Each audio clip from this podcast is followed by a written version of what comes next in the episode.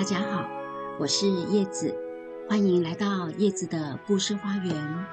今天是花园第五集的播出，谢谢越来越多的朋友到花园来探访，更感谢许许多多的知音给我的鼓励。为什么会有录制节目的发想？这一切都要从疫情说起。这一场世纪浩劫，让世界慢了下来。也让我有更多的时间去沉潜，去连接内在的自我，去思索生命的意义。面对人生下半场，我想要留下些什么？我又能做些什么？如何才能把自己毕生投入的心血保留下来？不只留给那些曾经上过我的课的孩子们，也留给所有喜欢文史、喜欢听故事的人。虽然过程很辛苦，以往在课堂上说故事总是随机随性，信手拈来，俯拾即是。现在要做成单集，为了有完整的呈现，就必须将事件前后的因果脉络都串联起来。但是整理文史资料对我而言是快乐的，我好像又回到了撰写学位论文的那段岁月。非常辛苦，但是感觉很充实。最大的挑战当然是一切开播的准备，要先寻找合适的录音软体，要学习剪接、后置以及后台的上架操作。这一切对于科技白痴的我，真的是大大的挑战。完成一集单集前后所费的时间精力，真是难以言说啊！但一切都值得。因为认识了许多彼此交流、鼓励的好朋友。此外，就如同好友伟所说的，故事内心深处是每个人心底的记忆隧道。在整理这些故事的过程中，我意外的发现，自己也同时在进行一场又一场的自我探索、自我对话、自我沟通，借由一篇篇故事，一次次分享。我慢慢梳理着藏在深处的生命记忆，一点一滴整理着自己这一段苦乐交融的人生。不论是对人性或这个世界，我都有了新的认识和关怀。我喜欢这一路走来的清明，感谢这一座开辟在新冠疫情的废墟中的小花园，感谢所有来到花园里为我播下勇气种子的你们。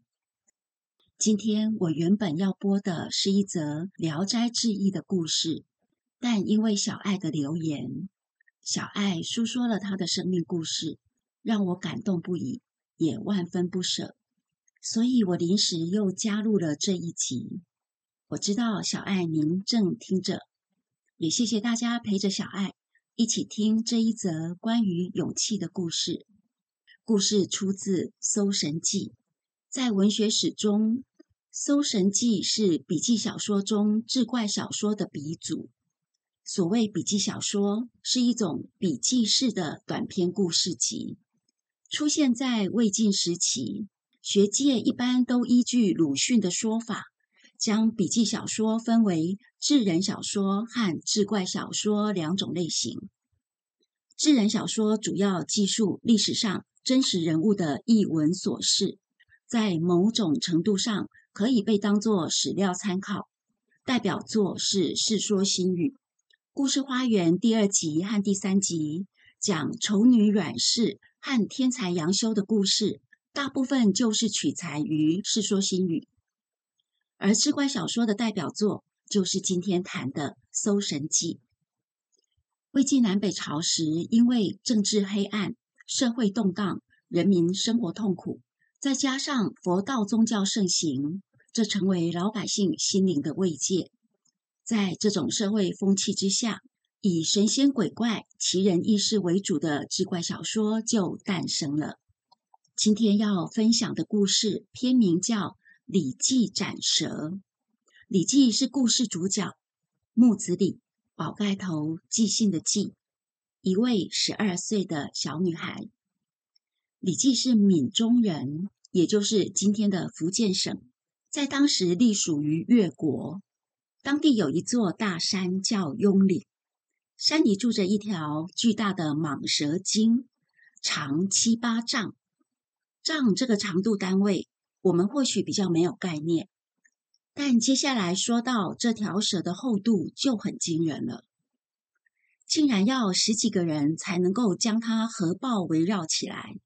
它经常出没作怪，伤害人畜，扰得百姓们鸡犬不宁。不论是山里的居民或山脚下的村落。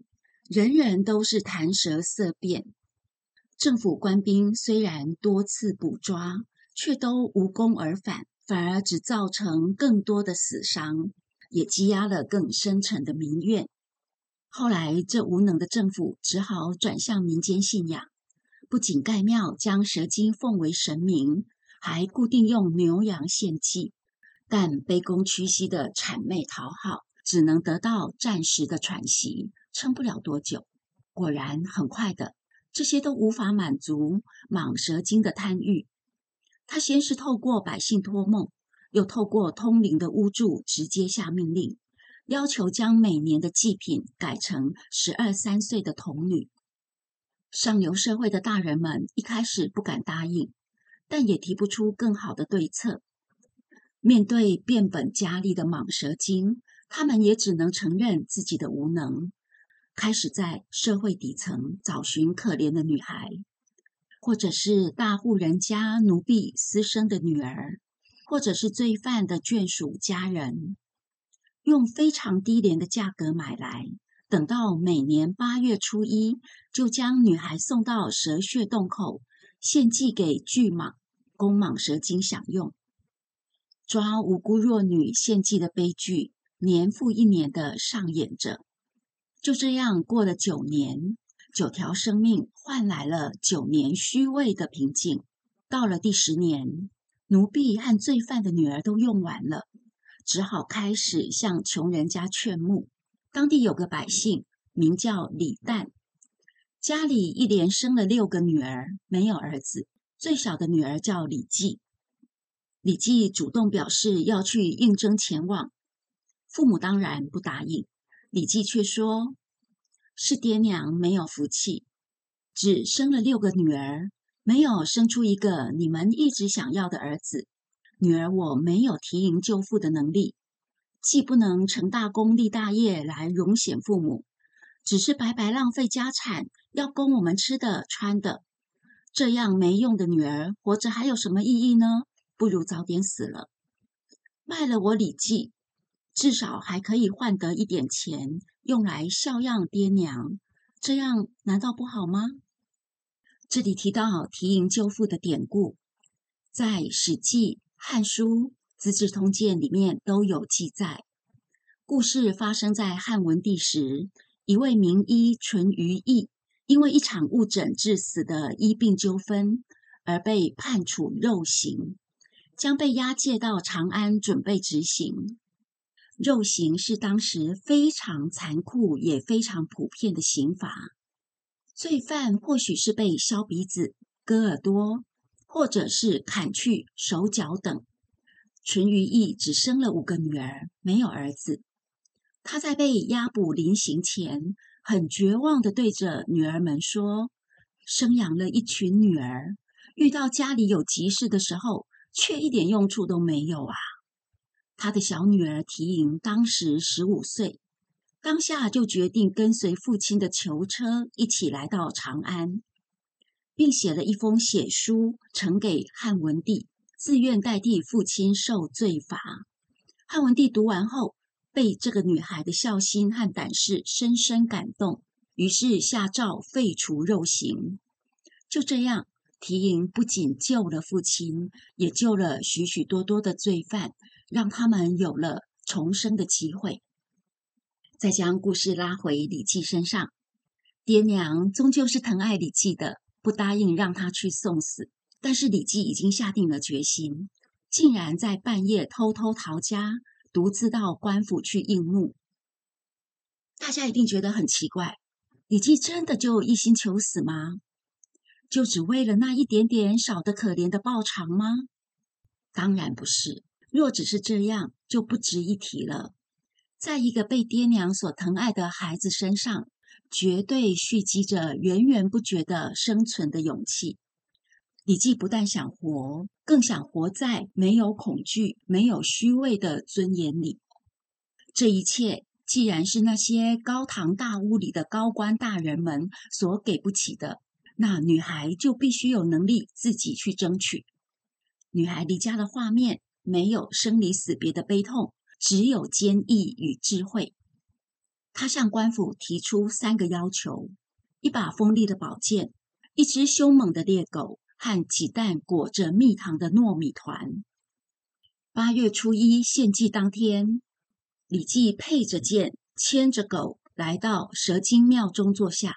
他将糯米团放在蛇洞口，蟒蛇闻到糯米团的甜香，慢慢爬出洞外。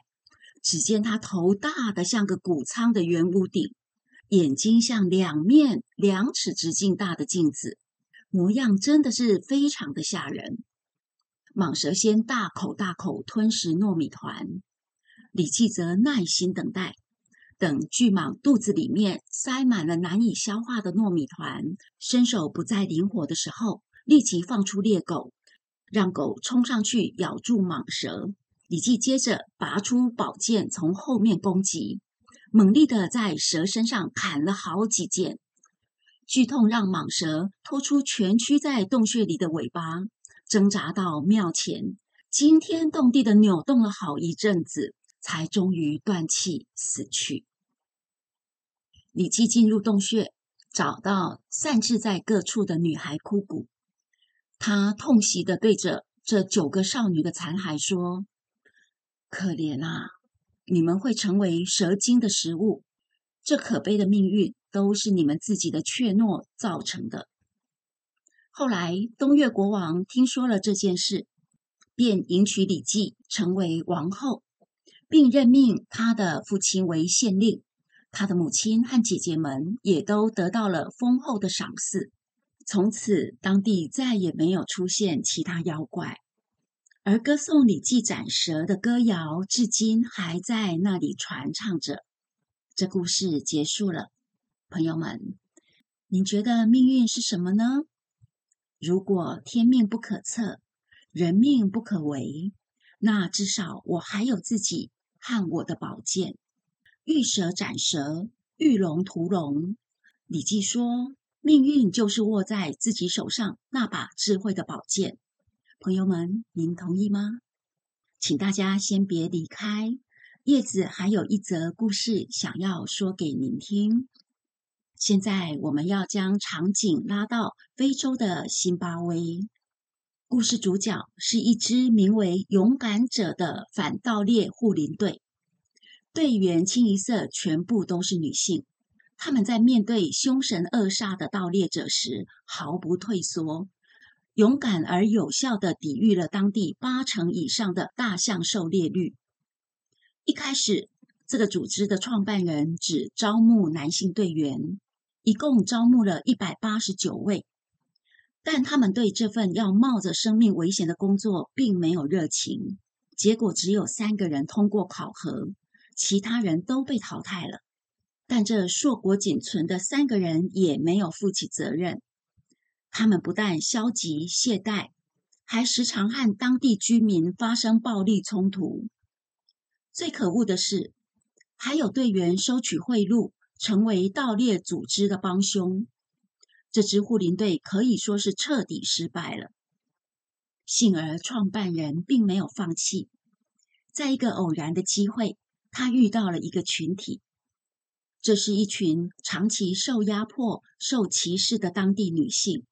她们大多是单身，有的一生下来就因为携带母婴传播的艾滋病毒而遭到父母抛弃，成为孤儿；有的是长期遭受丈夫残酷的家暴，被迫逃离家庭；有的是因为曾遭外人性侵而被父亲或丈夫赶出家门。这些女性游离在当地的社区边缘，在几乎看不到希望的黑暗中艰难地挣扎着。然而，她们依旧坚韧地展现出要活下去的勇气。创办人于是公开招募她们。第一次报名来了三十七个女孩，平均年龄二十岁。他们接受了特种兵超高难度的严格训练，结果只有三个女孩被淘汰，其余的都以难以置信的毅力通过层层考验，正式组成了反盗猎护林队这一支特别的女军，命名为“勇敢者”。勇敢者的女战士们热爱工作，坚守岗位，勇敢负责，展现了惊人的战斗力。盗猎者既战不过他们，也无法贿赂收买他们，只能开始施展各种肮脏卑劣的手段，强暴、杀人、烧屋、掳掠。这些女孩都停下来了，因为苦难原本就纹在他们的皮肤上，刻在他们的骨肉里，流淌在他们的血液中，还有什么好怕的呢？再多的苦难，只不过是将我手上的屠龙宝剑磨得更锋利罢了。如果有一天我陨落了，我倒下了，也会有下一个女孩接过我的宝剑，继续往前征战。这些女战士们一开始加入勇敢者，大多只是为了生存。然而，随着时间的推移，他们都深深爱上他们所守护的这片土地。以及生活在大地上的野生动物们，勇敢者的女队长说：“我为这份工作深感骄傲。我冒着生命危险，守护的是大自然的宝贵生灵。成为反盗猎战士，让我找到了生命的意义。在拯救了动物的同时，我也拯救了自己。”今天的故事说完了。最后，我要用勇敢者小队宣誓的誓词作为今天的句号。我要学会勇敢，我要学会生存，我要学会运用力量。我是勇敢者，守护家园是我的使命。亲爱的朋友，希望您喜欢。如果您觉得这故事值得，请将它分享出去。让更多人听到关于勇气的故事。谢谢您，花朵将继续为大家绽放。下周请再回到花园里，听叶子为您讲故事。祝一切安好，朋友们再见。